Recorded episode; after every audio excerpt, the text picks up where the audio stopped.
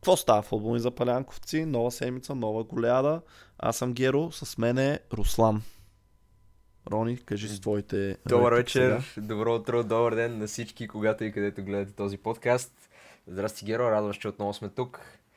Малко кринч позвучава това, но се радвам, че сме тук, тъй като днес имаме много сериозна тема да обсъждаме. Ние леко я зададохме в началото, ще анонсираш ли на хората за какво ще си говорим днес, Да. въпреки че съмнявам се да не се досещат.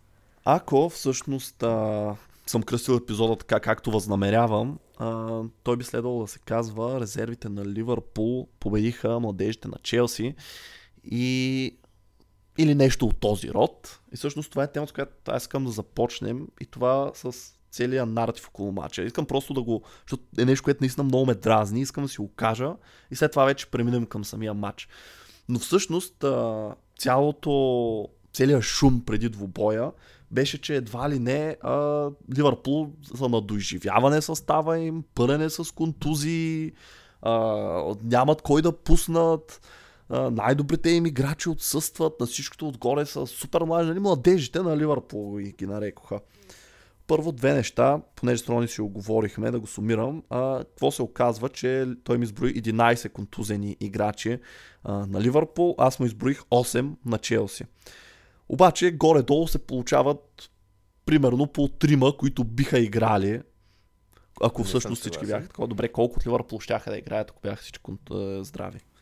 Чакай секунда само. Една секунда ми дай да си отворя списъка, че не изуст, че ми е малко сложно. Аз мога да кажа за Челси, докато ти си го отваряш. Тяго Кажи, Силва кажи. със сигурност щеше да играе. Рис Джеймс 1000% щеше да играе. Уесли Фофана също. И това са нали, тези, които са non-debatable. И после пак мога да се поспори дали Карни Чукуемека нямаше, тъй като той обикновено е този, който играе вместо Конър Галахър в цялата предсезонна подготовка. Игра основно Чукуемека, но след това се контузи, затова Галахър започна сезона и така се продължи, защото той Чукуемека не може да се възстанови от тези контузии. Но просто нали, не мога да кажа със сигурен защото не се знае какво ще я стане.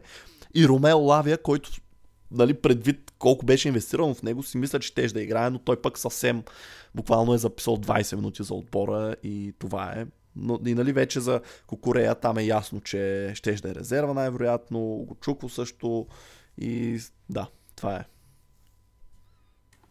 Добре, а, аз започна с Мохамед Салах, който мисля, че няма нужда да обсъждам. Ще продължа с Трент Александър Арнолд и Доминик Шубослай, които когато не са контузени играят всичките си мачове като титуляри. А, ще кажа двама играчи, които са горе-долу взаимно заменяеми. Диого Жота и Дарвин Нунес, ако искаш ги брой Е, за чакай, един ма, играч. ма не ето тук, защото ти ми казват трима, които са сигурни титуляри, за другите ти също не си сигурен. Ами не виж сега, или ще е Диого Жота, или ще е Дарвин Нунес титуляра. Просто а добре, не може да е Луис контузени. Гакпо и Салах? Ми не, Гакпо между другото е като бекъп за Луис Диас. Не го ползват като централен нападател, тъй като той няма и качествата на централен нападател. А, то се и видя в матча, ако трябва да съм честен. И другия човек, който е контузен от толкова дълго време, че хората забравят, че съществува, е Тяго, който при нормални обстоятелства, ако не се беше контузил преди една година, ще е титуляр всеки един от мачовете си, за което беше купен, обаче... Това не се знае принципно, най-малкото и защото е контузен, нали, което освен възрастта му, която също вече напредва, също е фактор, който не му позволява да играе всеки един матч, така че аз не знам дали мога да го борим, защото при него наистина много зависи дали е играл преди 3 дена или не, или дори преди седмица, като си има преди колко е чуплив. Ами, преди Така че не мога да му- кажа, че ще е 100% сигурен титуляр в този матч. Да, да, но образно, ако не се беше контузвал за година и половина, най-вероятно ще е титуляр, защото преди голямата си контузия беше титуляр и те затова си купиха и толкова халфове, не само защото Ливърпул направиха една чистка на халвата си линия, а и тя го се знаеш, че ще е контузен още месеци напред. Другият човек, който по принцип е титуляр, но мога да призная, че нямаше да играе този матч, Алисън, който в крайна сметка е контузен титуляр за статистиката, но наистина нямаше да играе на матча, даже може би нямаше да е на резервната скамейка. Не знам дали ще да го сложат него или Ам, испанския вратар ми избяга от главата точно в момента. Адриан. Адриан, Адриан да. А, най-вероятно ще да е Адриан на резервната скамейка и да остават Алисън да гледа от... Не, той пък ще да ще да гледа от стадиона, няма значение. Аз не знам дали вчера беше на стадиона, мисля, че камерите така и не го показаха него. Добре, идеята е, че в най-добрия случай един титуляр повече липсваше за Ливърпул от Челси, от това, което сега уточнихме. Най-добрият случай казвам двама, но добре. Така, установихме контузиите, за които обаче по някаква причина за тези на Челси не се говореше в билдъпа, поне аз не видях. Аз всичко говориха за това колко дълго проблеми имат Ливърпул. И другото голямо нещо, децата на Клоп. И това е много интересно, защото може би срещу всеки друг отбор ще да има логика. И то тук звучи също, че наистина има логика, защото и аз разбирам защо го казват, понеже нали, Клоп уж е принуден да използва младежи, само че ако матча беше приключил 90-те минути, не знам колко те младежи ще да бъдат използвани. Единственият реално е Конър Брадли и Харви Елият, който обаче вече има опит с а, отбора. И Конър Брадли реално става единствения младеж, младеж, нали, който те първа навлиза. А... Да те поправя само, Боби Кларк също беше пуснат към 70-та минута. Окей, okay, двама. Трима с Елият, който нали е 50-50. Идеята е, че а, средната възраст на стартовете на историка на Ливърпул беше 25,8 години, на Челси 23,9. Това е огромна разлика между другото, цели две години. И тук сега, нали, може би някой ще каже, да бе, обаче Ливърпул, те си пуснаха младежите в продълженията, играха с тях, да, но Чел също направиха смени. И въпреки, че в, средната възраст на Ливърпул падна до 24,1, което пак е повече отколкото стартовете на историка на Челси, тази на Челси пък падна до 22,6. А, така че това е втория мит, който ми се искаше да разбия още самото начало, защото това медиите наистина го представиха като едва ли не децата на Ливърпул играят срещу а, Дали, те, все едно, че Челси не са същата възраст играчите. Буквално това казвах и на Рони преди. Започнем, че Мало Густо и Ливай Колвил са на същите години като Конър Брадли и Джарел Кванса. Нали, сравнявам ги тях, защото са централен защитник и бек и в двата случая. Така че много беше странен този наратив, защо за Ливърпул се използваше, нали, че а, това е а, все едно нещо, което много ги наранява нали, и им пречи, но за Челси нямаше тази гледна точка. И нали сега тук, да, ще стигна и до парите, но само а, преди парите или също не, да, направо, като съм ги почна си ги подкарам. А ти какво ще си кажеш целият подкаст сам? Не, просто да си кажа, нали, това. И, и друго нещо. Само нещо но... ще кажа, докато не си сменил темата. Да, Прощай, че ще прекъсна. А, тук да защитя малко и моят отбор, защото в крайна сметка. Ама аз не ги нападам. Тук... Аз не нападам да, да, в нито един момент не съм нападнал Ливърпул. Аз нападам медиите, това, което създадоха и също така социалните мрежи, това, което се разпространява като информация. Те Ливърпул нямат вина за това. Нито в един момент нали, не съм казал, че те са виновни. Е, да, между другото, Ливърпул доста не, не лошо държание имаха към Челси. Между другото, забелязали сме в някакви по-такива дербита, особено. Ам, въпреки, че не знам колко дерби се води Челси Ливърпул, зависи какво точно сметнеш за дерби, тъй като не е някакво официално дерби вписано. Това е абсолютно друга тема. А, нямаше нито никакъв булинг от страна на официалните представители на отборите, което беше приятно. Виждали сме доста подобни неща между, примерно, Челси, Тотнам и някакви малко по-реално а, дерби ситуации, както и да е. Друго исках да, да кажа, просто чисто за статистиката като математика, ако примерно Тяго Силва беше почнал, а, вместо DSC, средната възраст на Челси ще се дигна с година и нещо. Така че има сериозно значение, че Ватаро Ендо, Върджил Ван Дайк и Андрю Робъртсън почнаха. Дори Андрю Робъртсън мисля, че е на 29 или на 30, но Ван Дайк е на 32, а да, но... на 31. Така че математически просто има причина възрастта на Ливърпул да е по-голяма, не защото не играха толкова с млади, колкото просто защото има двама наистина стари играчи в състава си, които играха 120 минути. Добре, обаче той ако Матип беше здрав, теоретично може и той да играе. И той още ще да вдигне. Салах също много щеше да вдигне възрастта на Ливърпул. Смисъл, този аргумент не мога да го приема, защото тя го силва един играч. Смисъл, той е единственият от по-опитните, които липсват титуляр на Челси. И той наистина много вдига възрастта, но това е защото той е на 39. И нали сега какво направим? 39 ли е, бе? Да, ти на колко мислиш, че 35, примерно, не, не знам, добре, значи математически ще да вдигне много. Да, това ти казвам, че той ще да пренесе две години сам по себе си. Тя го сила принципно единствената причина, защото Арсенал са с втория най-млад став Висшата лига, разликата между тях и Челси да е много малка. В смисъл, ако извадиш Тяго Силва от уравнението, наистина много пада възрастта на Челси. Значи казваш, че Тяго Силва е на два пъти възрастта на Джейдан Данс. Това е скандално. Да, та идеята е, че примерно Салах също ще да вдигне възрастта на Ливърпул, така че това дали, чак толкова не мисля, че има нужда да се впускаме в сметки, защото наистина вече много бакалски стана. Да, няма нужда да го Идеята ми беше, какво ще да стане, че нали, състава на Челси е дори по-малко този генерално, като ги съберем като единици от този на Ливърпул. И те реално имаха по-малко, защото единствените играчи над 25 в тази среща за Челси бяха Чилвел и Стърлинг. Дисаси е точно на 25. Нали, той може да е по средата, но дори да го броим него, това са единствените играчи 25+, докато за Ливърпул имаш а, А, това Ван Дайк, Робъртсън, Макалистър мисля, че и той е на 25, тук не съм сигурен. Латаро Ендо, Луис Диас, Макалистър е на 25, да. Гакпо също не съм сигурен на колко, мисля, че и той е на 25, така че определено чисто като иници бяха по-опитни играчи на Ливърпул. Добре, оставям тази тема. След, и, нали, сега да кажа защо всъщност това ме Само дразни. за статистиката какво е на 24, тук ще проверих. Добре, да, не ги е навършил още. 25, 24. Да, няма значение. А, идеята ми защо цялото това нещо ме подразни, защото това всичко беше използвано за да опише Ливърпул като underdogs в този матч. Все едно те не са първи в класирането, а Челси не са десети.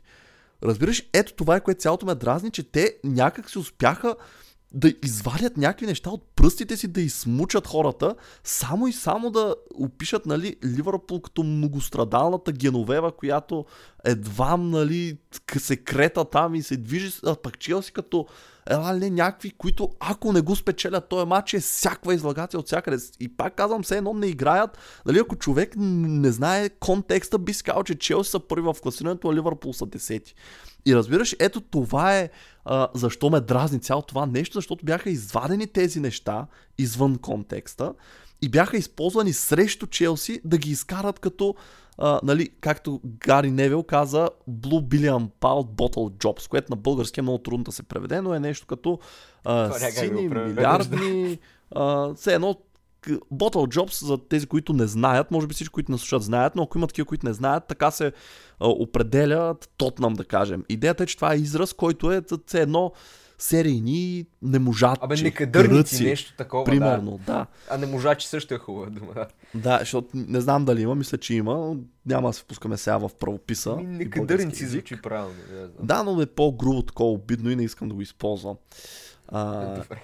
Идеята е, че нали, изобщо пък за това не искам се впускам нали, за цената, защото за пореден път нали, трябва да обясня, че да, Челси са инвестирали 1 милиард, те не са инвестирали, защото са искали да инвестират 1 милиард. Те са искали да купят дадени играчи, но ако можеха да ги вземат за 500 милиона, ще ги вземат за 500 милиона. Ако можеха и за 50 и за 50, ще ги вземат. Просто живеем в а, такива времена, където футболистите струват много пари и когато купуваш на куп, те те 1 милиард не са ги дали нали, за 5 играча в крайна сметка. Те са купили 20 плюс играча за тези пари и реално ако ги разбиеш, статистиката ще ви, че средната сума не е толкова висок, в смисъл не е нещо скандално. А, та идеята е, нали, че много е дразнещо как нали, хората, само защото те играчи струват много пари, очакват те да са някакъв все едно си събрал авенджерите човек, разбираш, просто от мъстителите са дошли. Ама не е ли това и всичко- очакването? Не е това очакването, защото Ами не, това са младежи. примерно- Те не са купили за тези пари а, Меси да дойде, нали? Някакви такива играчи, а, които са легендарни, вече имат легендарен статут или са в прайма си, примерно и в момента ги регардваме като най-добрите. Не са брали, примерно, Мбапе да вземат да му дадат за него 250 милиона, примерно, само. За да го привлекат, те са привлекли играчи, които са млади и са неопитни. И ако тези играчи, аз съм сигурен, това не беше Челси, примерно Кайседо беше отишъл в Ливърпул за 115 милиона, нямаше да има същия наратив, разбираш, защото ще да е едното им голямо попълнение, нали, а не едно от всичките. Е, то Или нямаше щеше да нещо така на подобно. него. Да, но не, виж аз... обаче, е, пример искам да дам един.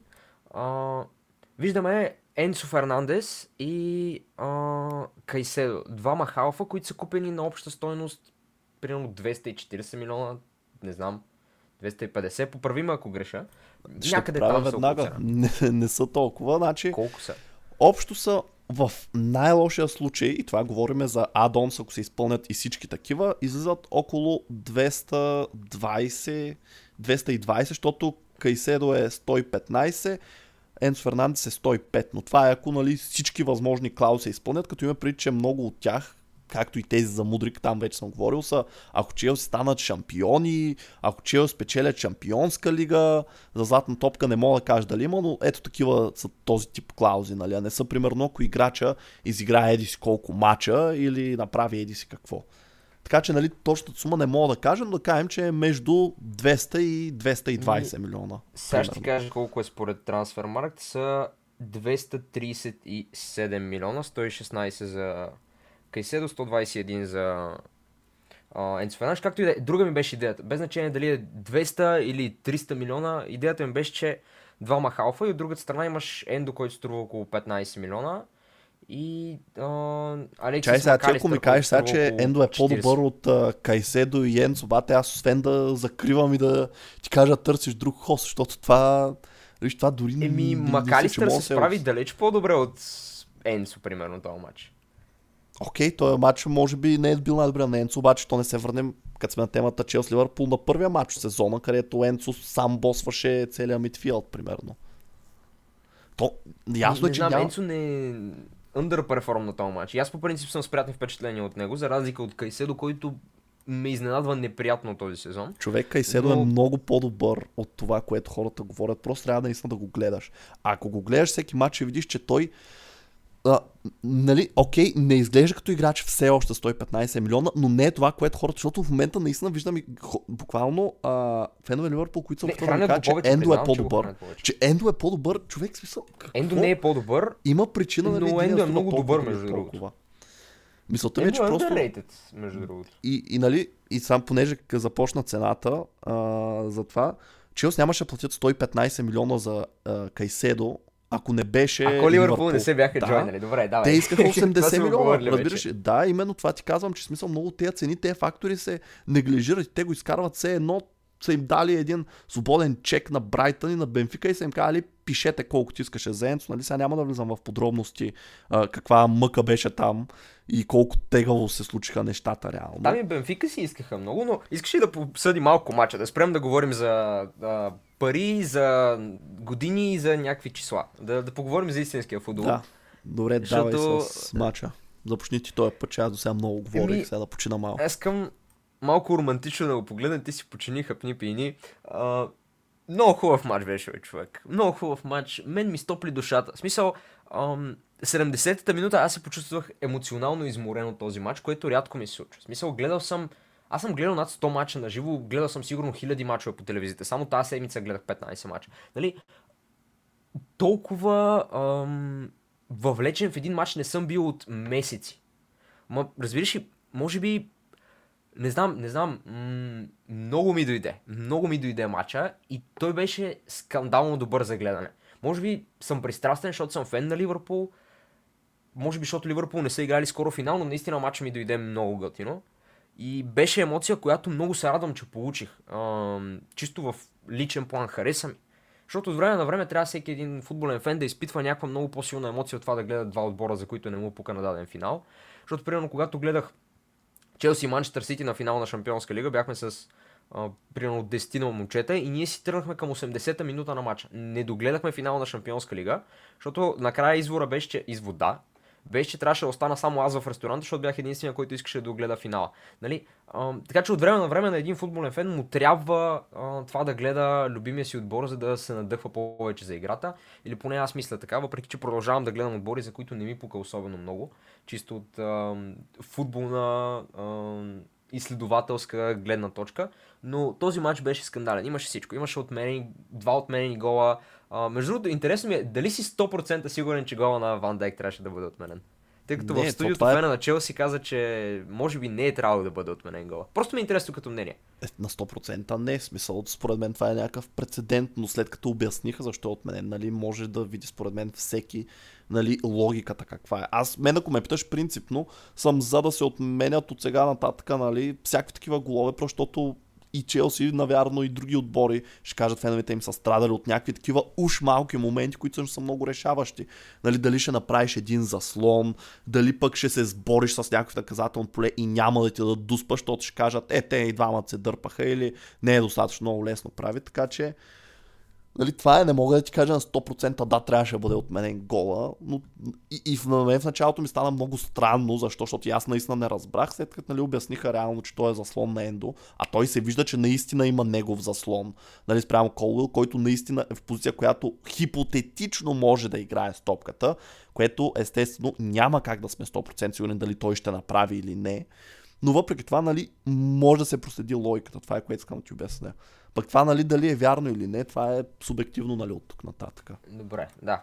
Оценявам го. Исках просто да не чуя 100% беше от мене, не друго. Ам, просто малко об- обективност. Ам, иначе много искам да похваля вратаря на, на Челси, Сърбина, Джорджа Петрович, поправи ме, ако го произнасям грешно. Петрович. Пет... Ето, ето, да. Ам... пича се справи страхотно. А, и колкото пъти го гледам, то сезон съм го гледал няколко пъти, се се справя на едно така добро ниво и аз всеки път като видя състава на Челси си мисля, Челси няма ли да си купят вратари, в следващия момент сещам, че този вратар е добър и че си върши работата. И реално той беше най-добрият играч за Челси тази вечер. Поправиме, ако си Според на мен мнение. двамата вратари бяха най-добрите играчи за отбора си. Ми, в този Ван матч. Дайк беше на много високо ниво. Аз очаквах той да вземе of the Match, дори да не беше вкарал гол. Ван Дайк издържа 120 Той минути и всяка една атака започваше от него. Ам, по принцип, Не го обявиха го, че а, Келехър, обаче а, накрая наградата я дадоха на Ван Дайк. Така че Келехър имаше по-добра, по-добър рейтинг във всичките приложения, обаче Ван Дайк получи наградата за играч на матча. Така че не мога да кажа, че не е незаслужено, защото и тримата реално направиха много добър матч. Няма как да си изкривя душата и не мога да кажа, че е незаслужено Ван Дайк да вземе Man of the Match, преди факта, че неговия гол в там 118-та минута реши кой в крайна сметка ще спечели титлата. А и 120 минути игра и той и, и Ендо, което аз, аз не можах да, да повярвам как. Особено Ендо, Ван Дайк, знам, че е Warrior и така нататък, но Ендо е един японски халф на 31 години, мисля, че е. И пича си държа цял матч. Той Юрген Клоп го похвали. И след това това е абсолютно друга тема на разговор, както и да е. Обсъждах матча и това, че наистина ми е харесало, че имаше всичко. И гола на Челси беше отменен за много малко. Сега показаха линия, но наистина за много малко. Аз не вярвах, че ще го отменят също, когато го показаха, защото викам сега това е много на малко, виждам ли го, не го ли виждам, пристрастен ли съм, показаха линията, видя се на линията, но за няколко сантиметра отмениха единия гол, имаше две гради, двете гради, аз ги виждах как влизат човек. Много, много скандален матч.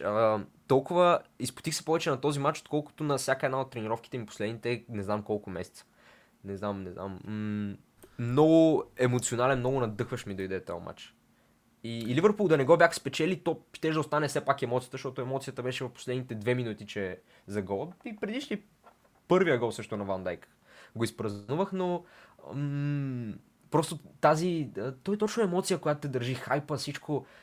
Не знам, много върнах се някакси в а, 7-8 клас, когато, когато бях супер запален и скачах и виках. Много, много приятно ми дойде този матч, не знам. Кажи ти нещо. Ми, за съжаление, аз бях на обратния спектър. Знам за какво говориш. Има мачове, в които и аз се чувствам така. Дори този сезон мисля, че ми се е случил, където нали, съм по-емоционален, но сякаш на мен по-скоро ми се случва а, това в мачове срещу по-малки отбори, когато, които все още до някъде, нали, въпреки че вече посвикнах, че не са 100% задължителни в момента за Челси, сякаш нали, още съм свикнал от едно време да очаквам нищо по-различно от победа и когато нали, не се получи, тогава се ядосам повече. При мен проблема е, че вече заради всичко, което случи с Челси последните две години, всъщност между другото това ще е трети пореден сезон за тях без трофей по всичко изглежда, освен ако случайно не стигнат до финале в FA Cup и не вземат, че е спечелят този възможно. път. Възможно е, но нали, сега не искам да го боря по никакъв начин на този етап. Идеята е, че аз сега никога не съм го виждал. Защото сега някой ще каже, е, типа си много разглезен, особено фенове на Ливърпул, вярвам, които а, нали, ще кажат, ти ако знаеш ние какво сме Здрасти. виждали, да. Но истината е, че аз като фен на Челси нали, съм израснал с а, единствено и само успехи и трофеи и едни стандарти, които сега те, първа и на мен и на всички останали, които подкрепят отбора, ни се налагат така да ги нагодим. И затова кажа, че това изглеждаше трети пореден сезон без трофей за Челси, което е за мен нещо невиждано. Три поредни сезона нищо да не се спечели. И защо го казвам? Защото вече в такива матчове, не знам, аз бях толкова спокоен през цялото време и почти никаква емоция нямаше. Може би ако имаше дуспи, ще да има емоция.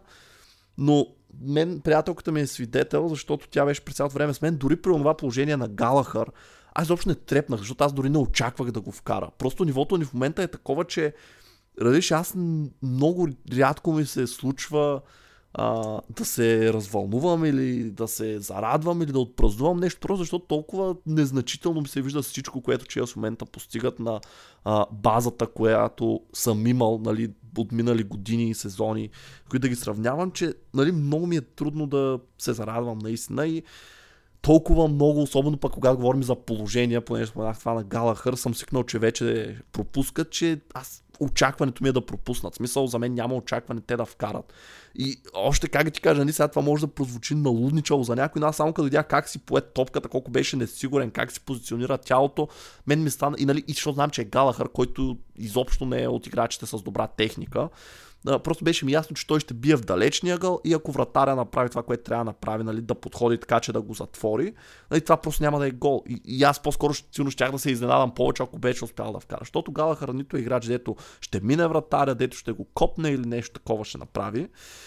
Но като цяло, да, идеята ми е, че аз бях по обратния начин. Бях по-скоро в едно летаргично състояние, където чаках нещо да се случи, но нито а, този ранен пропуск на Кол Палмър много ме шокира там, където се хвърли Келахър и спаси от един метър.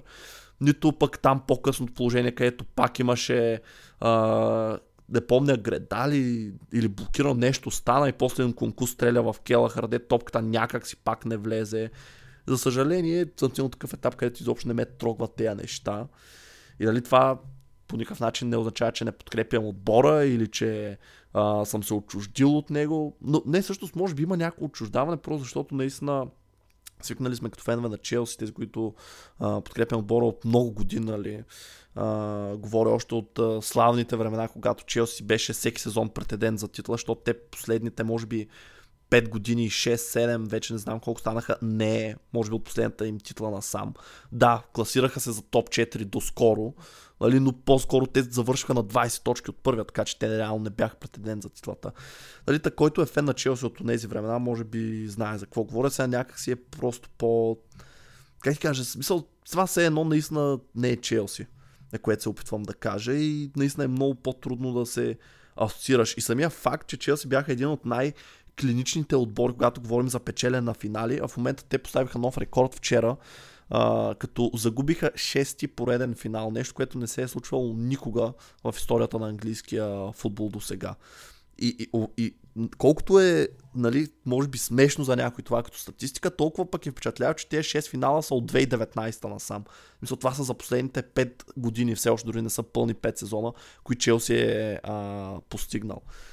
Така че, не знам, някакси много е странно, защото отбора продължава, нали, в ДНК-то му явно е това да достига до финали някак си криво-ляво, но просто сякаш вече не може да ги печели и най-вероятно да, ще обърнат нещата в даден момент, но не знам, просто имам чувство, че и не само сред мен, но и генерално фен базата на Челси някакво такова за голяма част феновете усещане, че има просто някакво отчуждение все още от отбора. Сякаш той загуби своята а, идентичност, това, което беше преди, което означаваше, че докато поне малко не се подредят нещата, имам предвид поне да се върне в четворката, не да а, е десети по цял сезон, може би не знам, може би самите играчи, ръководство не могат да очакват а, това от феновете, просто защото те толкова се свалиха стандартите, че нали, не, не мога да ме е срам, че съм фен на Челси, но просто някакси чувството не е толкова, как ти кажа, приятно, защото бе, не знам, може би просто това е някакъв ран, дет си прави, дето а, никой няма да релейтне с мен, така че ще го спра до тук. Не, аз като а, фен на Ливърпул, от, както се помня да гледам Висшата лига, мога да, да релейтна. Защото дълги години ми се подиграваха за това, че съм фен на Ливърпул и те нищо не печелеха. Те наистина нищо не печелеха. Затова съм доживотно благодарен на, на Юрген Коп, защото той беше човек, който Пак ще прозвучи много романтично и както искаш, но човек, който вдъхна надежда на феновете на Ливърпул и ги накара да се чувстват фенове на един наистина велик отбор, а не на mid-table отбор, защото в един момент се чувстваше, все едно сме фенове на Тотнам в момента. Нали, знаеш, че ще се бориш там за топ 4, но знаеш в края на сезона, че мога да не завършиш топ 4 и няма да вземеш трофей най-вероятно. Както и да е, това е абсолютно друга тема на разговор. За матч си говорихме. Искам, искам да похваля няколко играчи, тъй като гледах много внимателно на този матч. В смисъл, м- от 120 минути изпуснал съм минута и половина да отида до туалетната. Нали, а, нищо не ми обягна. Луис Диас се справи много добре, но също играчите на Челси загубиха, но имаше някои от тях, които се справиха добре. Така че Мойсес Кайседо, колкото и много шпагати да направи, много фалове да направи, се справи добре и в крайна сметка допринесе не малко за това резултата да остане 0-0 0 на 0 до почти 120 минута. Така че той беше на, на едно стабилно ниво, въпреки че може би заслужаваше поне един жълт картон. Конър Галагър, който ти малко нахрани, също не се справи лошо, поне според мен и моите наблюдения. И ако не бяха тези, а, този пропуск сам срещу вратаря, Беше само той. положение. Да, след това, малко след това. Да, да, имаш още едно положение, което също Добре, не беше кажа за по никакъв начин, по най-добрия начин, но а, цялостно като, като точност на паса, като а, разпределение на топката, мисля, че беше добре. А, Ендо и Макалистър няма как да не ги похваля. А, Макалистър беше сменен по някое време, но Ендо изкара 120 минути, което за мен все още е някакъв феномен, защото от Ван Дай го очаквам. Той е играл на най-високо ниво последните 5 години. А, даже не са 5, той 2018 или кога прави трансфер.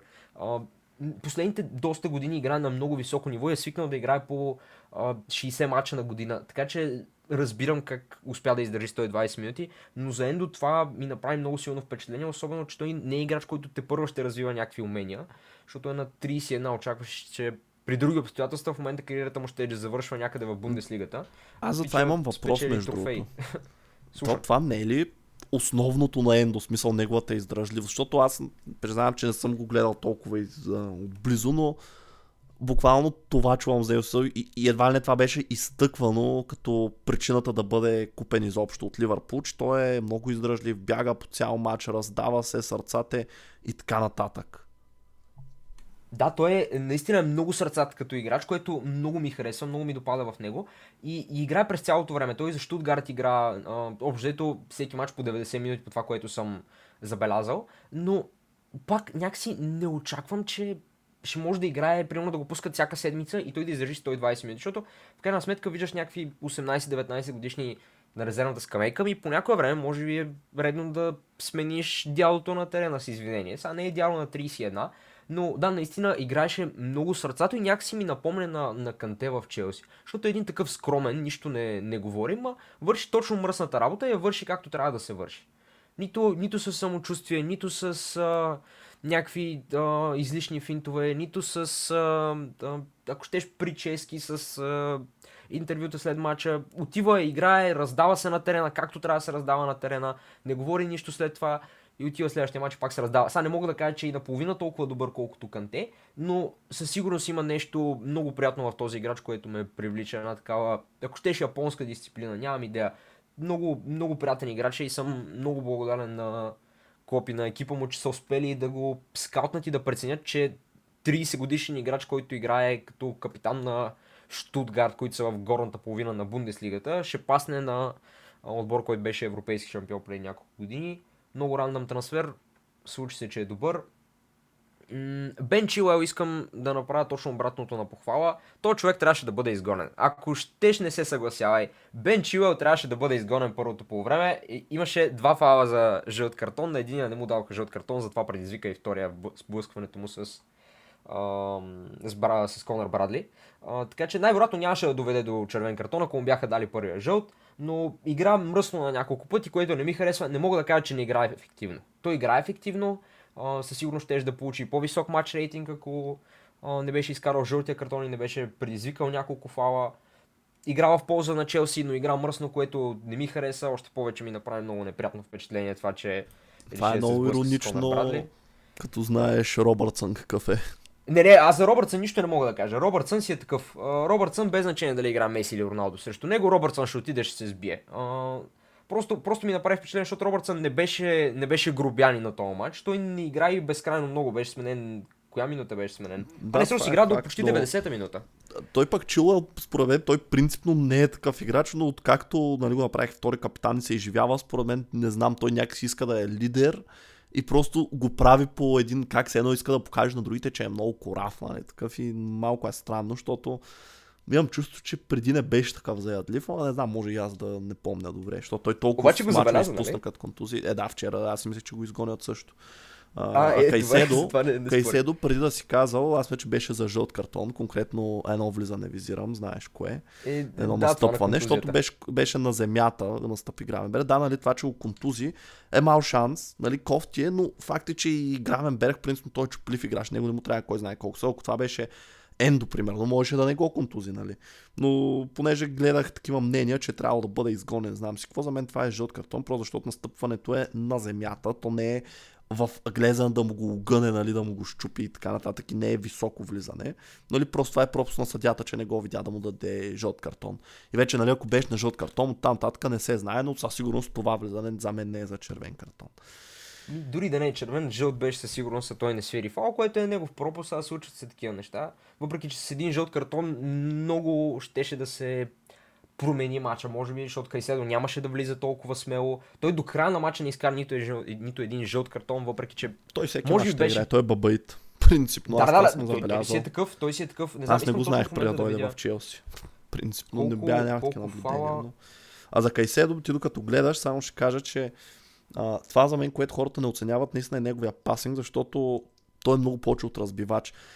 Тук сега ти казвам, Кайседо има повече качества от Деклан Райс. Просто защото, нали, тук дебата беше защо не взеха Челси Деклан Райс, защото не играе Шампионска лига. Това е истината. Това беше, дори самият той го каза, че той просто иска в отбор, който играе Шампионска лига. Арсенал бяха този отбор тук и сега, когато се осъществи трансфера.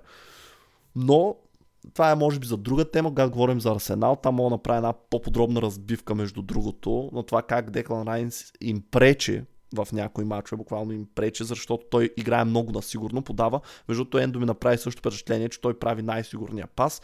Галахър също е такъв играч, който това са тип играчи, които те винаги играят насигурно, предпочитат Или да е върнат така, назад.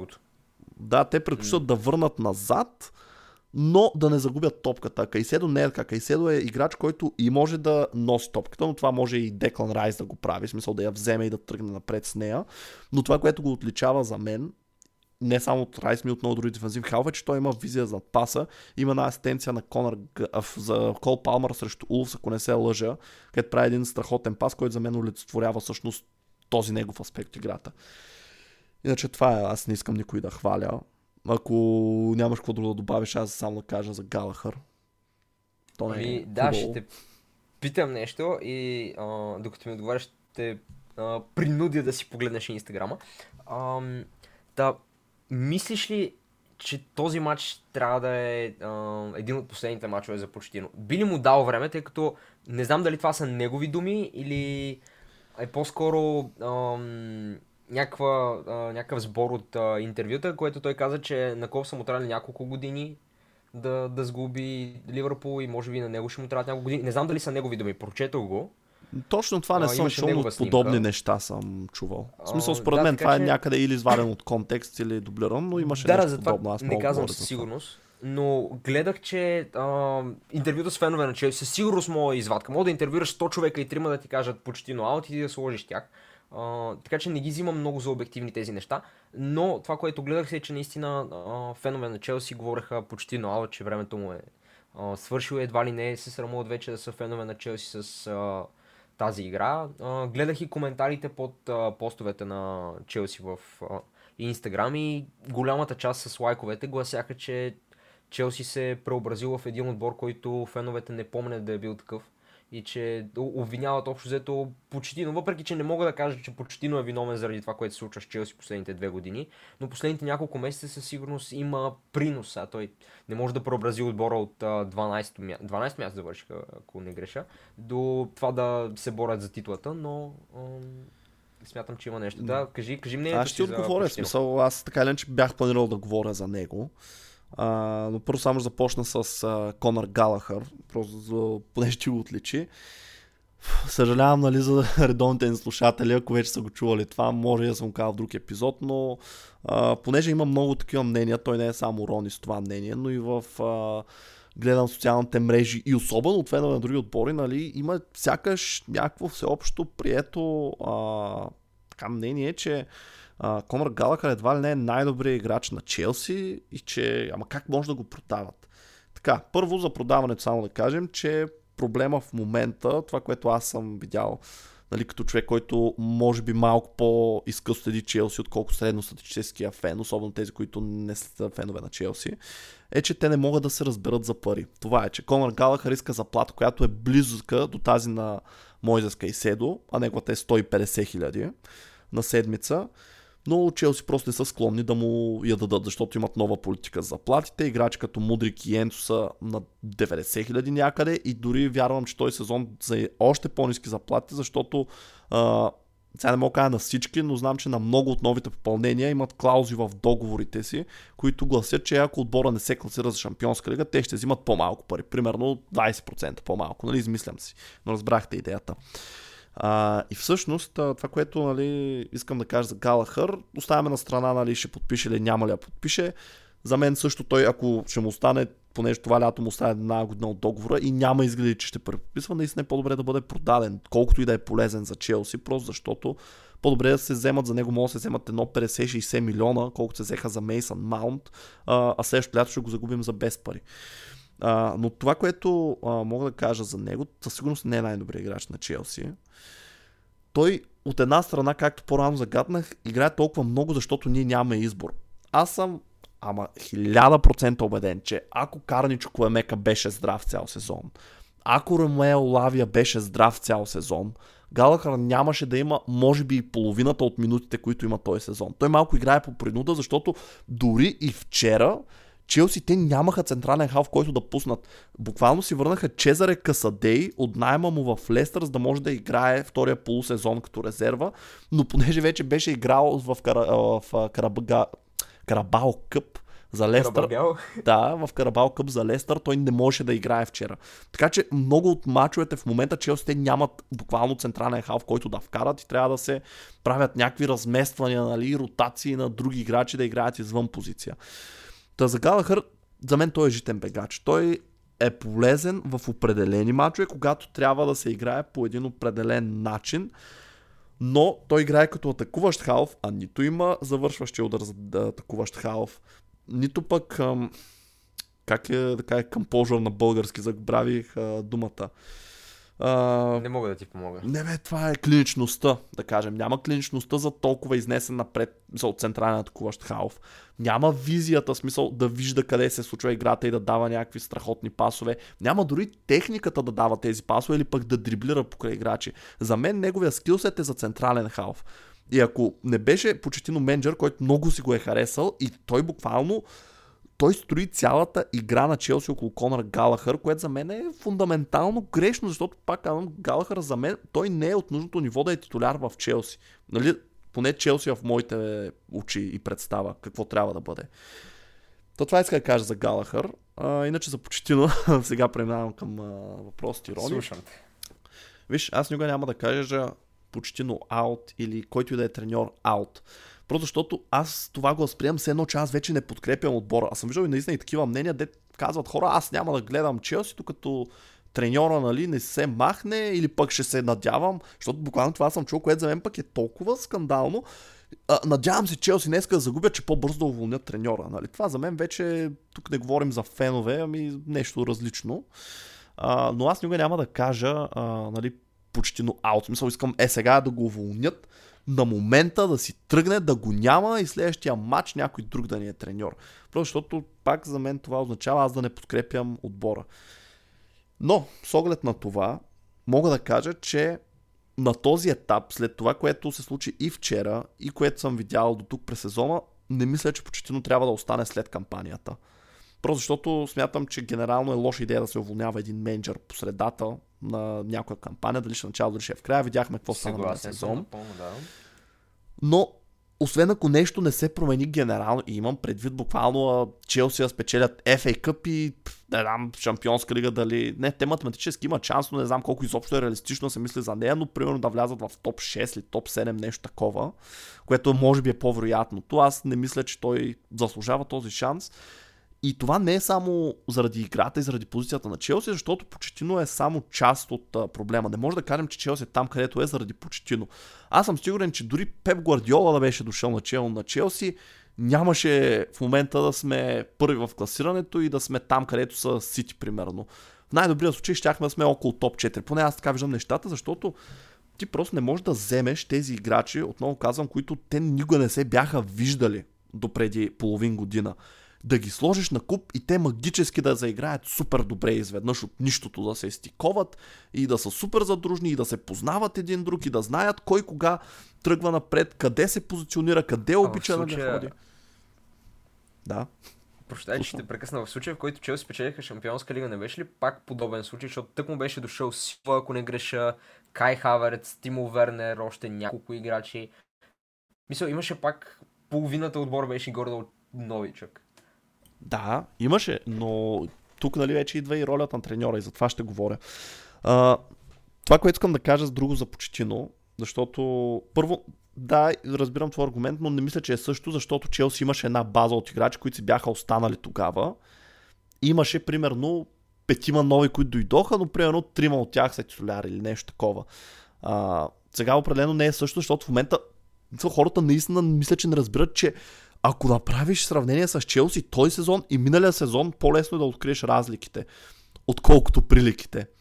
А, така че, буквално, поне аз смятам, че ситуацията не е същата.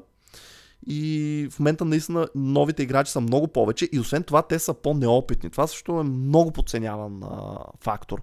Защото когато ти нали, казваш, че бях привлечен тогава много играчи, дойде Тимо Вернер, който не знам, признавам си колко сезона беше играл вижте, в Бундеслигата, но беше ставал и голмайстор.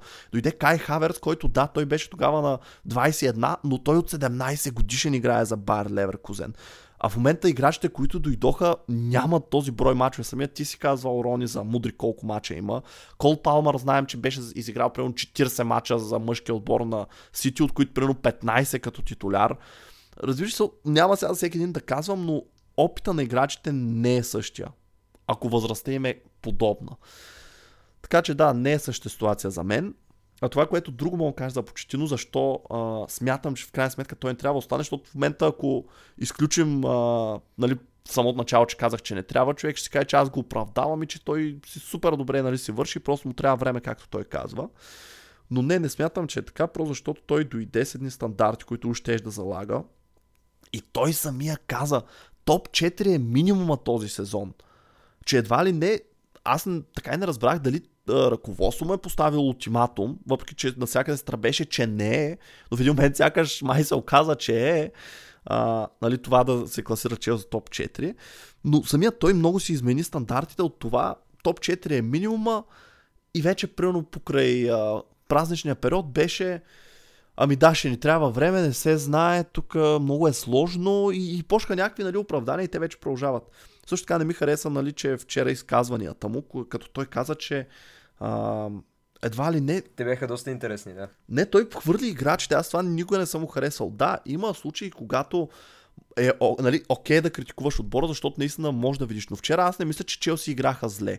И не мисля, че играчите не се раздаваха. За мен е скандално да каже, че а, играчите са решили едва ли не да са по-пасивни продължението и да играят за дуспи, при положение, че той миналата седмица в 70-та минута започна да прави дефанзивни смени срещу Сити. В 70-та. Това не е да кажеш 80-та или 85-та, където остава малко време до края на матча и наистина. Човек, ние в 80-та минута вече играехме с схема 6-4. Шестима защитници и те 4 в халфовата линия бяха четирима де, не дефанзивно централни халфове. Което за мен е супер скандално. Разбираш, той и толкова страхливо играе, че аз дори не му вярвам, че играчите са си решили да играят пасивно. Съгласен съм, между другото, точно за това. Той има а, едно такова усещане, не знам, може би от Тотнам си го пази, че той сякаш не иска да се бори за победа, за да, да задържи резултат, да, да, да, да знам, да не загуби. Защото не бе, той срещу Сити се бореше за победа, защото реално да, като там... направи тези смени, Челси водеха. Да, ама той цялостно не е а, не е менеджера шампион, той не е... Де да знам, когато погледна Пеп Гвардиола, виждам един менеджер, който ще направи всичко примерно да спечели, докато когато погледна Почтино, виждам един менеджер, който тактически е много добър, но сякаш не е направен за победа. Да, и тактически не е, е толкова е направен добър. да не печели. Ами и тактически не, има... не е толкова добър, ама това друг път ще го говорим, че днес Доста няма по-добри да качества от други, а, да кажем, Ми... mid-table треньори, които не Човек, са печели. честно нищо. да ти кажа, не знам вече дали е по-добър от Потър. Ами, Потър просто менталитета му беше много зле. Той изобщо не беше за голям отбор менталитета му и това много му пречи. Да, но... да това, съм, това съм съгласен. Не мога, не мога да кажа, може би след края на сезона мога да се изкажа вече като видя как завърши всичко, но в началото на сезона си признавам, че си мислех, че е по-технически грамотен почти, но след това, което виждам последните месеци вече, бих казал, не знам дали мога да съглася. Нали? Пак ти казвам, самия а, факт, че той си гради играта около Галахър, човек, който е един от най-малко талантливите ни играчи. Смисъл, не знам, за мен това е достатъчно показателно. А, но да, това е, това е за Почетино. Просто в момента съм, не съм Почетино аут, но не съм против, а, примерно, Жозе. Почетино ин. да, не съм Почетино ин и, и понеже казах Жозе, аз често ти казвам, колкото и контрапродуктивно да е това на всичко, което Челси уж искат да правят в момента и те ще отнесат адски много критики за това, защото а, както в момента те им казват, не знаете какво правите, ако дойде Жозе Моурино, който нали уж е доказан треньор и така, никой няма каже, е, виж, научихте се, ще кажат, ама чакай бе, вие нали уж казахте, че искате проект, че искате дългосрочно, че искате менеджер за 10 години, защото хората винаги така намират нали, начин да изкарат Винаги има косури, да. А, но идеята ми е, че поне аз вече така го виждам, а, няма как. Или другия вариант е да се накупят още 5 играча за 500 милиона, които са в прайма си, които са супер добри, които са доказани победители, печелили са неща, защото в момента наистина няма кой да а, внесе този шампионски менталитет в Челси. Това няма да го направят а, тези млади играчи, които за много от тях това беше първи финал. Даже сега ще отворя, ще кажа. Джорджи Петрович, Аксел Дисаси, Мало Густо, а, Мойзес Кайседо, Енцо Фернандес, Галахър не съм сигурен, мисля, че Всички и той. без петима. Ни, Нико Джаксън. на Челси. Те, те никога не са играли финали тези момчета. Те не са печелили нищо през а, кариерите. В смисъл, те не знаят какво е това. И когато им сложиш един менеджер като Почетино, който е печелил единствено с ПСЖ, където колкото и тъпо да прозвучи, нали, имам чувство, че и аз мога да спечеля нещо с тях. Естествено, не е вярно това, шегувам се.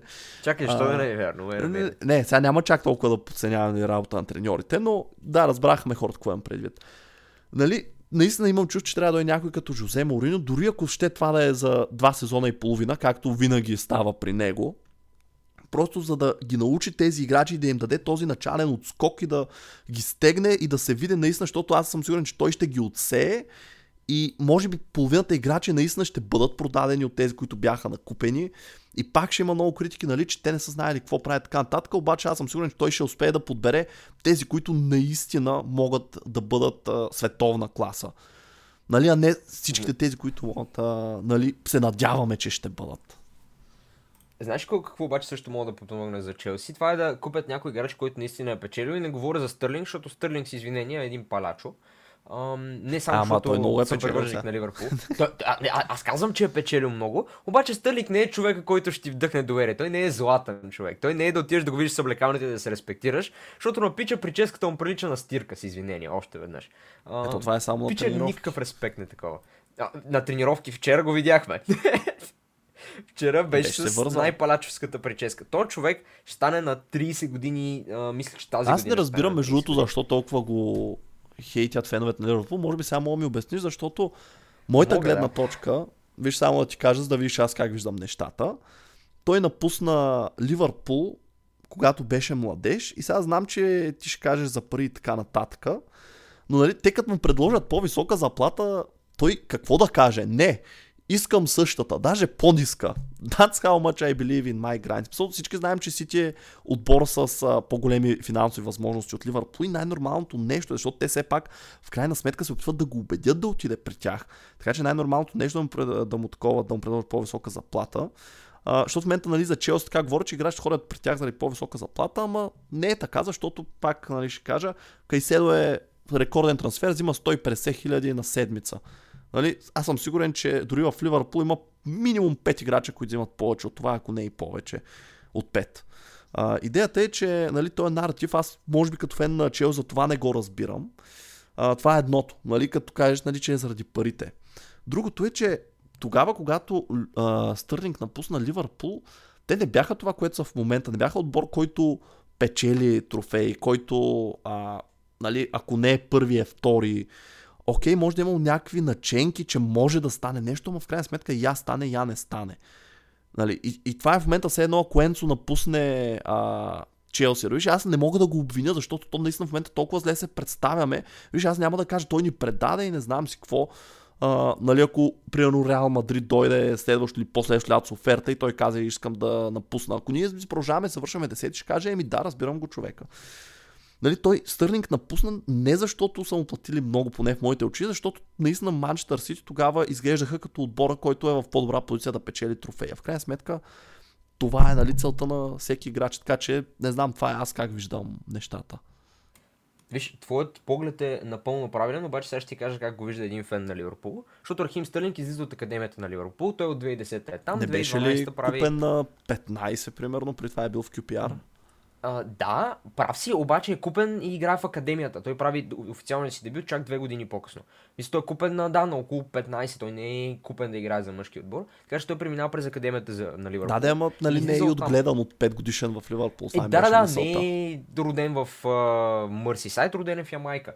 Но това е друга тема. Ам, идеята е, че излиза от академията на Ливърпул и е играч, който се развива в, в Ливърпул, развива с ам, Не знам, ако щеш с Трент Александър Арнот и ам, другите юноши на Ливърпул. Просто излиза от Академията на Ливърпул. И това е много ключово за един фен на, на червените, поне от моята гледна точка, че когато един играч излезе от там, той е автоматично приеман за Абе, все едно да, да си български отбори да играеш с българин. При тях няма англичанин чужденец. При тях има а, човек, който е излязъл от Академията на Ливърпул и, и друг англичанин. Защото не знам, а, аз така го, така го виждам сякаш. А, примерно всичките тези играчи, които вчера играха за Ливърпул, всички тези 18, 19, 20 годишни, мога даже да ги изредя, нали, а, са играчи, които феновете просто искат да виждат. А, разбираш, не само защото са а, млади и перспективни, да, със сигурност има други а, Примерно, Кланса е на 21 години. Сигурен съм, че има много по-перспективни 21 годишни,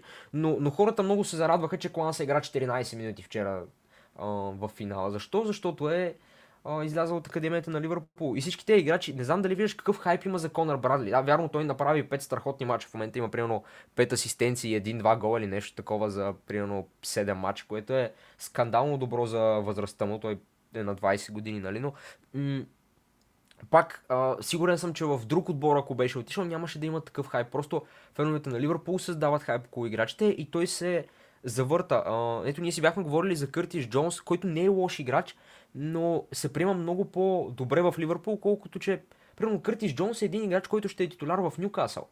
В Ливърпул не е на нивото да е титуляр, но феновете го обичат и му се кефят. Никой няма да каже Къртис Джонс е слаб, продайте го. Всички ще кажат, а, Къртис Джонс е от Ливърпул, той е скаусър или там как се произнася на български точно. Нали? А, дайте да го бутаме, дайте да, да играе и той в някакъв момент може да, да стане по-добър. Ама нека се върнем само на това, защото аз и това, което ти казваш, така си го обяснявам, но и преди съм мислял върху това. Едва ли не има някакво очакване, че защото а, отбора му е дал много. Нали? Ние не спорим с това, че а, Ливърпул е дал този начален тласък на кариерата на Стърлинг. Нали? Са му дали път и към първия отбор и към Висшата лига. А, нали, че все едно той е длъжен някакси на отбора и трябва цял живот да играе за тях или докато отбора не реши да го продаде. Защото пък, виж, няма го този наратив, когато отбора продаде играча, когато той не се справя добре. Нали? Тогава си кажеш, е по-добре, че го продадахме той или както ти кажеш, примерно за Кърти Джонс, го продадете, примерно е това лято сега на Ньюкасъл за 30 милиона, ще кажете, е, нали, добре, смисъл, кефех му се, готин беше, ама защото знаеш, че не е бил достатъчно добър, това няма да те подразни, нали, по този начин. По-скоро, не знам, аз тук опитвам се да го погледна и през призмата на Маунт, защото мисля, че има някакви аналогии между тези двата. Има, има, има, да. Но... Ама той... Прощай, прекъснато продължи.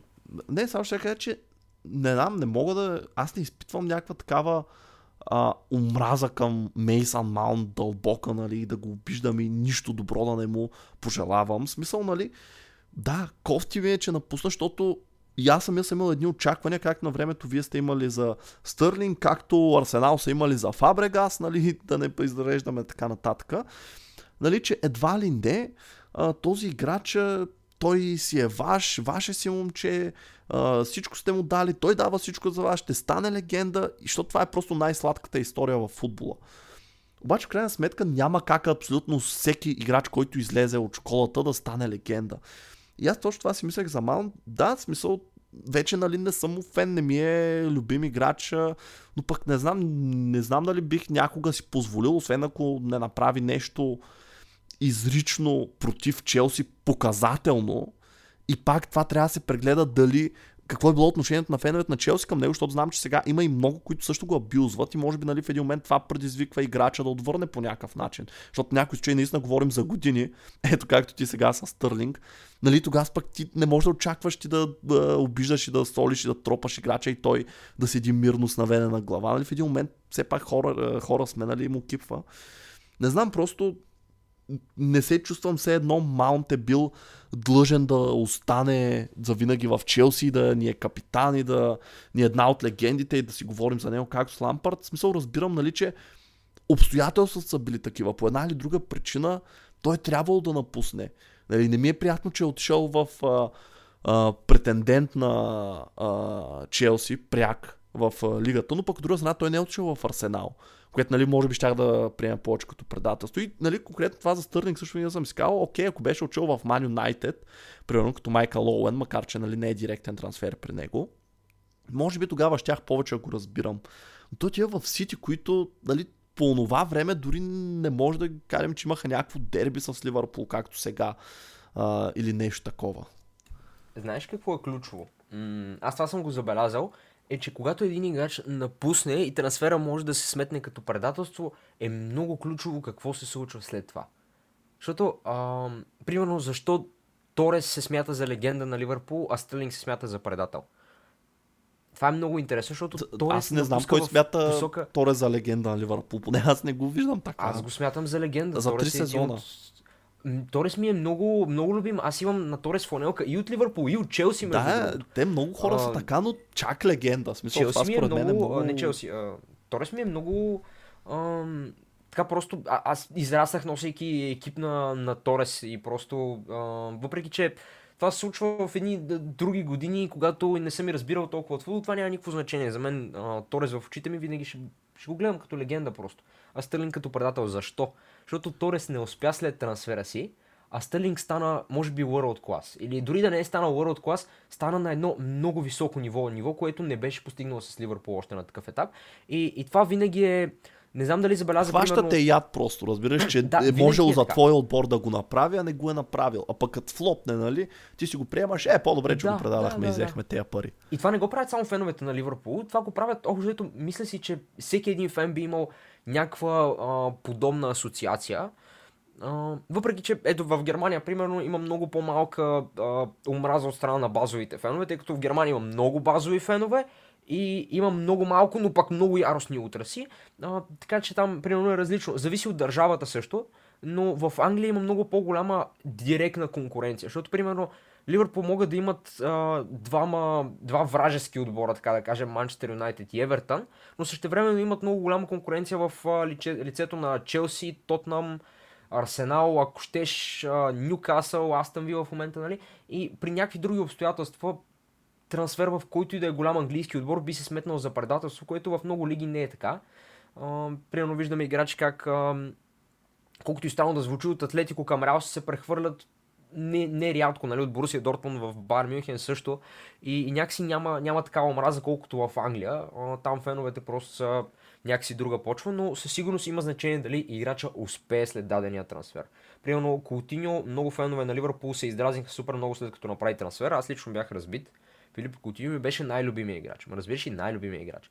Um, и, и той напусна Ливърпул. И аз бях разбит. Аз даже си бях направил прическа като на Филипа Култиньо. Аз ходех с прическа на Филипа Култиньо. И, а, и с един негов екип ходех. Скандално обсебен бях от Култиньо.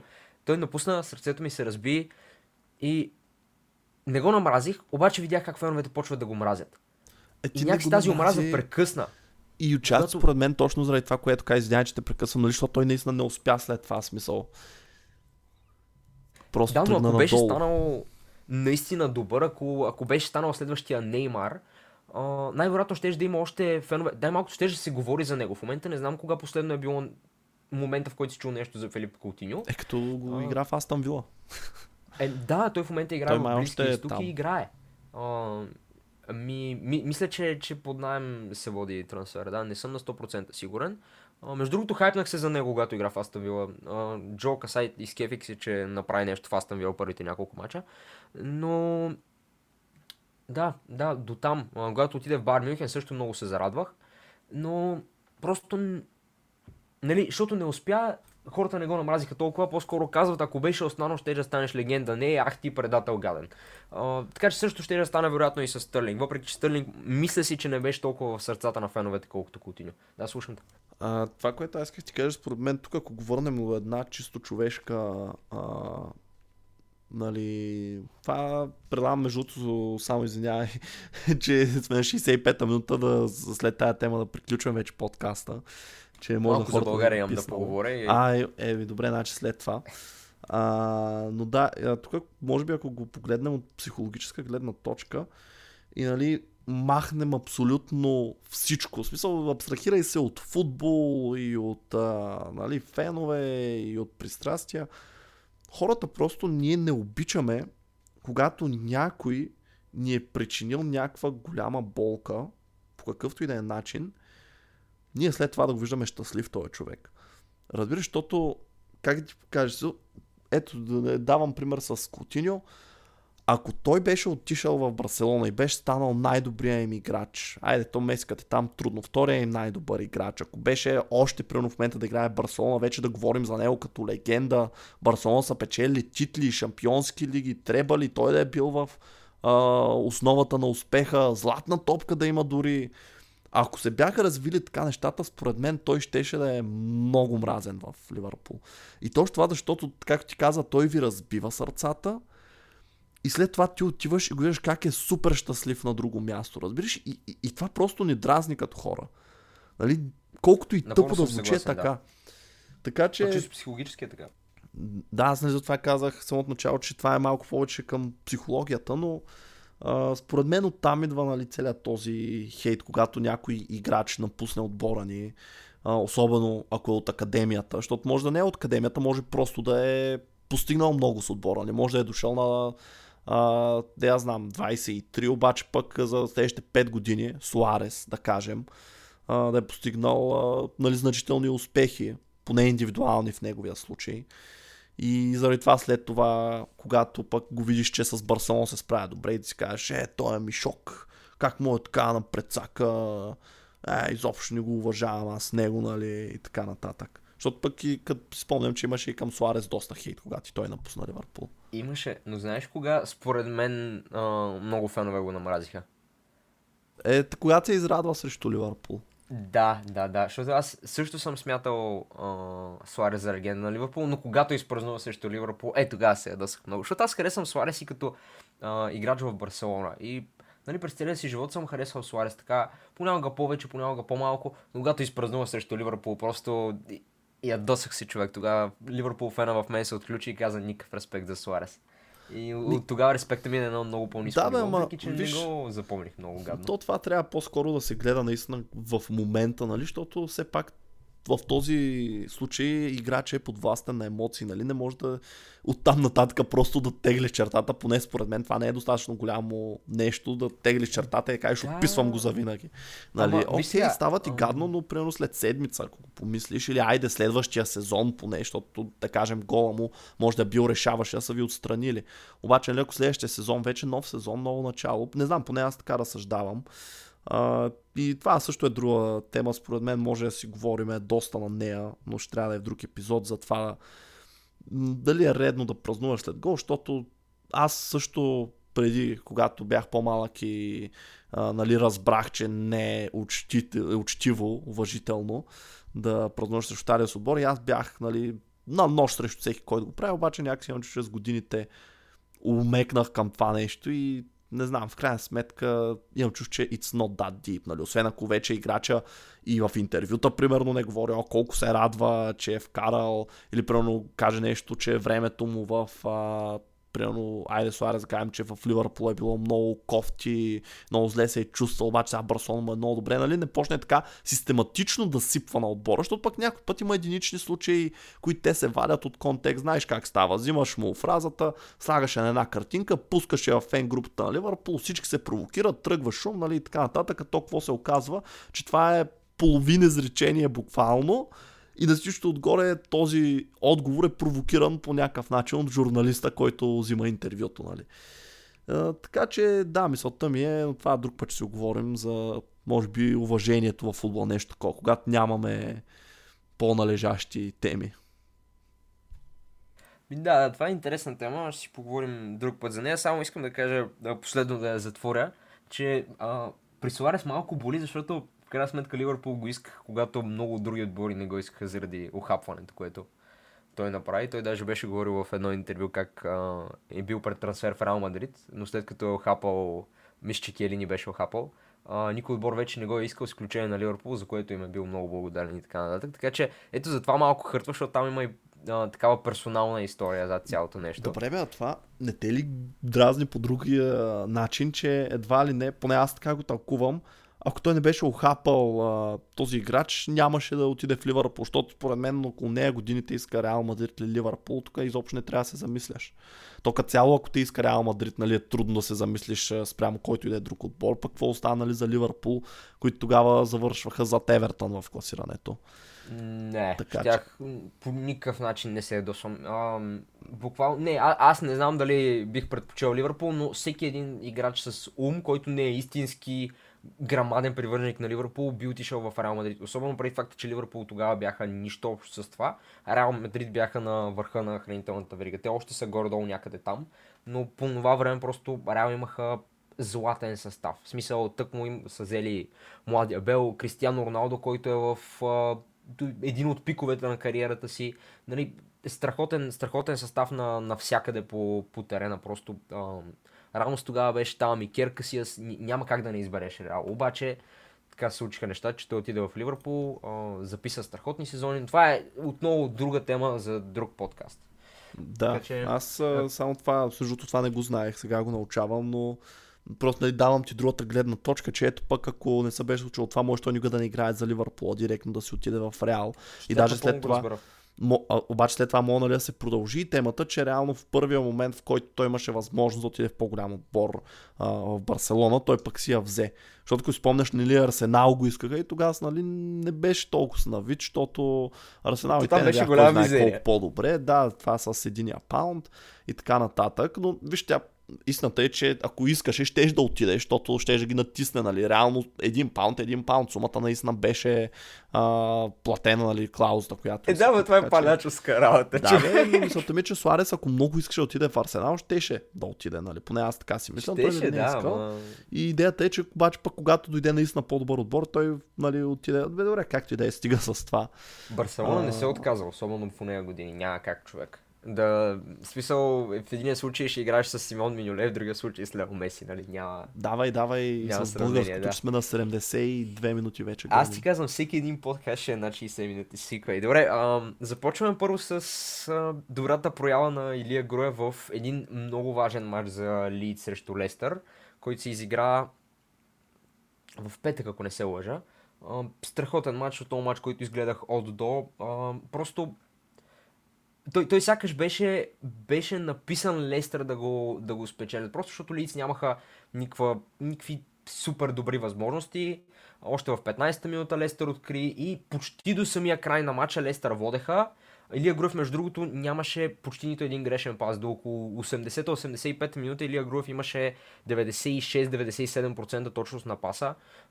Скандално точен. Аз съм много сигурен, че менеджера на Лидс Даниел Фарки просто му е задал инструкция не греши пасове, стой си през цялото време в зоната. Така че Илия Груев от време на време се играеше като последен играч, въпреки че позицията му е дефанзивен халф не грешеше нито един пас, играеше на сигурно, беше супер дисциплиниран, никакви фалове, никакви влизания, освен ако не е единствен играч. Просто много, много брутална дисциплина. Такава дисциплина не съм виждал от български играч от много, много време, не само по българските терени, и по европейските. Така че наистина само адмирации за Илия Груев. Това лично са мои наблюдения. Но 80-та минута Конор Робъртс отбеляза за Лиц. След това Арчи Грей, между другото това му е дебютен гол. И в 94-та минута нещо, което се брои като гол за Патрик Бамфорд, но в крайна сметка беше пряк свободен удар на Даниел Джеймс, който се отбива в кръка на Бамфорд. Бамфорд тръгва да се радва се едно. Негов гол отиде в единия край на терена и всичките други играчи отидоха празнуват с Даниел Джеймс и той след матч каза, че се е почувствал като идиот, защото на другия край празнуват 10 играчи и той празнува сам. А, както и да е, това е за Илия Груев. А, така лъчат надежда в българския футбол. Продължаваме с нещо малко по-българско средоточено, именно мача на ЦСКА срещу Черно море, който е един от а, ключовите в а, борбата за титлата, защото в крайна сметка трябва да се гледат и тези неща. А, той си игра в а, Варна на стадион Тича и завърши при резултат 1 на 0 за Черно море. Един скандален матч поради много причини. Имаше червен картон за Черно море, имаше червен картон за ЦСКА, имаше отменен гол на Фернандо Каранга, който по-късно изкара и червен картон заради грубата си игра. Фернандо Каранга беше доста безпардонен, въпреки че е любимец на феновете, въпреки че през цялото време социалните мрежи се изсипват Обзето любов се изсипва за, за бразилеца, как е легенда на клуба, как много се радва, че се е върнал. Той не показа никакъв респект към не знам дали към а, агитката или по-скоро към а, съдята, но червения му картон можеше да бъде избегнат. Той просто беше карал недисциплиниран, даже отиде да а, се бие с съдята. За щастие беше задържан, мисля, че от а, Тобиас Хайнц.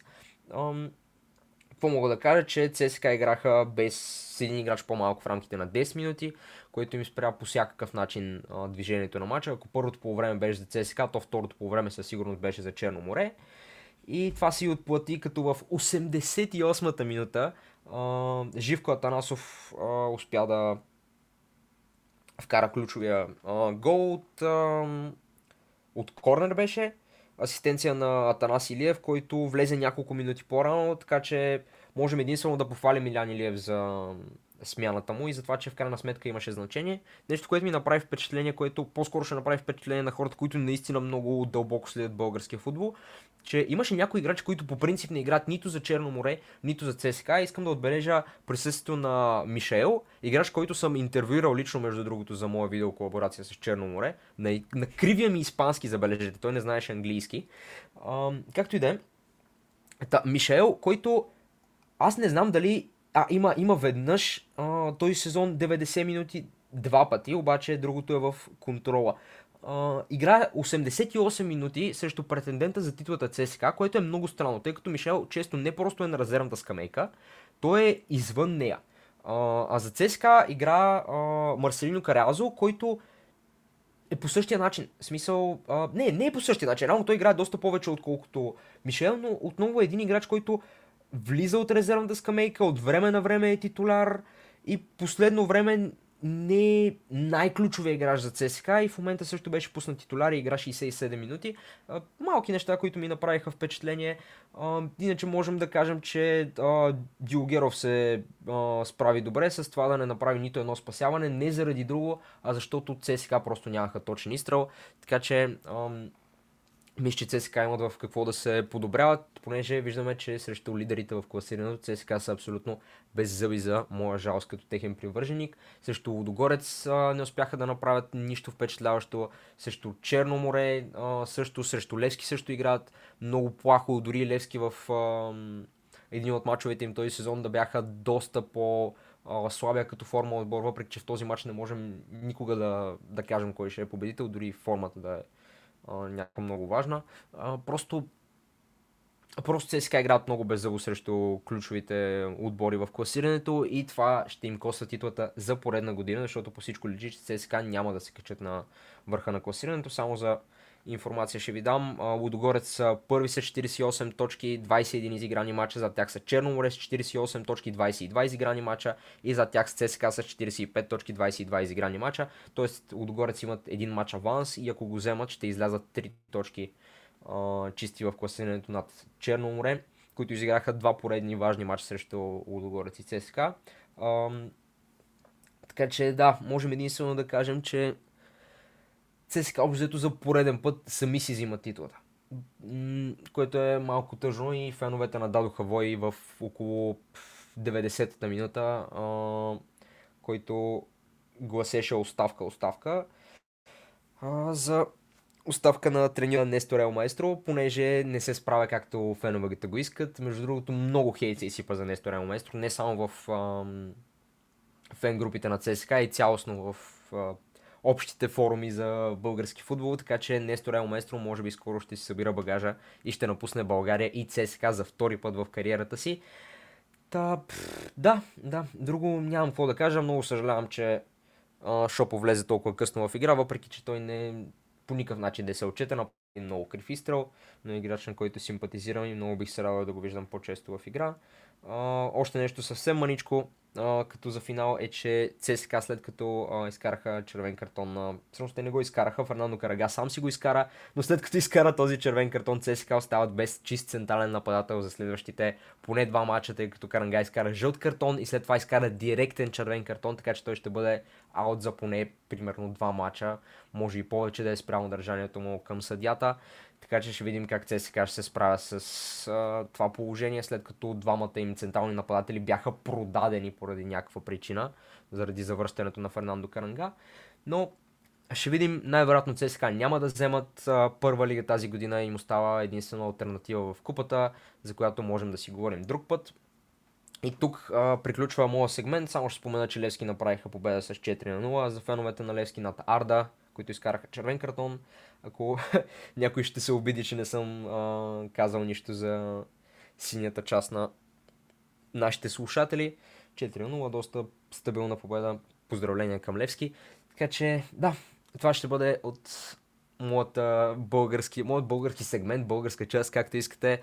Uh, и общо може би от подкаста, освен ако Геро не иска да добави нещо, може би колко много се кефи на, uh, примерно, Черно море и Атанасилиев. Да, а, по-скоро ще я кажа благодаря ти, Рони, за български обзор на седмицата. Аз срам не срам, адски бос съм в тази тема, така че надявам се тази нова секция на подкаста да е интересна за хората, които остават до края да си я изчакат. И само един последен въпрос. Ще ходим ли на финала на купата, ако ЦСКА стигнат до там? Ми, ако съм в България по това време с най-най-голямо удоволствие. Няма начин да го изпусна, но е, ти не знаеш ли от сега дали ще си или то не се знае кога ще е финала? Не съм проучвал кога ще е датата, между другото. А ти знаеш кога ще си в България? А, знам кога ще съм в България, но не знам кога ще е финала. Добре, а, искаш сега да ти кажа в ефир, тък му може да кажи научат кажи и кажи някои от феновете, които ни слушат. А, така, а, финалът ще е на... А, така, така, така, така, алабала, алабала. Е, топа няма. Няма ли дата? В Википедия е до Quarterfinals. Това е положението. В смисъл настоящите мачове, реално. И Те мисля, че имат добър Човек дори в... сайт в. Бате, дори в трансфермар го няма смисъл. Сега всичките ми доверени сайтове тук ме излагат. Нищо, дайдеме кога е бил миналата година, по това ще се ориентираме. Миналата година е бил на 24 май. Ай, много бързо го каза. 24 май, ами ако е на 24 По-миналата е бил май, на 15 май. Само да кажа. има, има шанс да съм в България, има шанс и да не съм в България, защото май месец съм две седмици в България, но ще видим. Ако, А ако се падне и ЦСКА са там, със сигурност ще, ще пътувам, ако ще и от Варна, за да гледам мача, но А по-миналата, по-по-миналата всъщност е бил на 19 май. Така че мога да заключим, че винаги се пада в между средата и края. Бе, между 15 и 25 май мисля, че е сигурен бет. според мен ще не, е по-рано, чакай. понеже миналата година всичко беше една идея по-късно, заради... А, всъщност не помня точно каква беше причината, може Абе, би световното да са наваксвали. Май месец. В момента би трябвало да е една идея по-рано заради европейското всичко, въпреки че не, не знам дали то много се каса от, от българската лига, въпреки че би трябвало, понеже сме под егидата на УЕФА, но нямам идея. Искам да похваля между другото и феновете и на а, Черно море и на ЦСКА имаше зверска атмосфера на матча. Просто стадиона беше пълен до дупка. Не съм бил на матча, за моя жалост, но а, лично съм присъствал на а, Черно море ЦСКА във Варна и знам какво е. Продават се нелегално билети, за да могат повече хора да влязат и е скандално готино като атмосфера.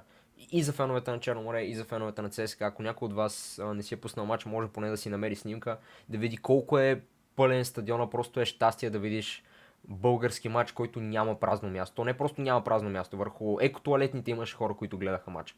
Нали, ам, скандално малко такова един бразилски вайб ми дава, защото в България има точно 3-4 мача, които могат да напълнят и, и гостуващ сектор, и домакински сектор. Така че адмирации към и червените, и към зелено-сините, както искате да се нарекат феновете на Черно море, моряците. Адмирации за двата отбора и феновете им. Да. това е общо взето, не разбрахме точно кога е Ами, финала на купата, Виж, но... това е, няма значение, разбрахме горе-долу, то като си му дойде време, те ще кажат хората, които отговарят Ако. ЦСКА се класира на финал, в крайна сметка. А добре, ако си в София, е така, не би ли отишъл и ако е някакъв друг финал за контента най-малкото. Да, по принцип бих отишъл, но трябва да съм в София точно тогава и той да се проведе. Много са критериите. Ако е за ЦСКА, ще направя всичко възможно да, Да, отида, и- но ако пак и- е и да- 1948 и и Лудогорец, И ако не е много скъп билета, и ако не съм заед точно това няма никакво тогава... значение. Колко е скъп билет. Аз между другото съм ходил на финал на Купа на България, който не е ЦСКА. Ходих на Ботев Пловдив и на Локо Пловдив. И то даже ходих на готините места в сектор. Мисля, че билетът ми беше 40 или 45 лева. В смисъл имах много голямо Е, то желание да нищо работа, ходя. бе. Защо ме толкова? Е, Аз нищо работа. повече коя година беше? Е, Е, повече пари 2019. финал на Купа на България. Еми, не, нещо 2020 при... Не, не Е, да, бе. 2020. Не знам, не знам 2019 или кога беше. 2020. Добре, както и да е, това мога да си го коментираме двамата, няма нужда хората да ни слушат. Ако сте останали до тук вече тези час и 25 минути, благодаря от сърце. Аз бях Геро, с мен беше Руслан. Следващата седмица на същото място, по същото време ще ви чакаме. Приблизително. Да, айде.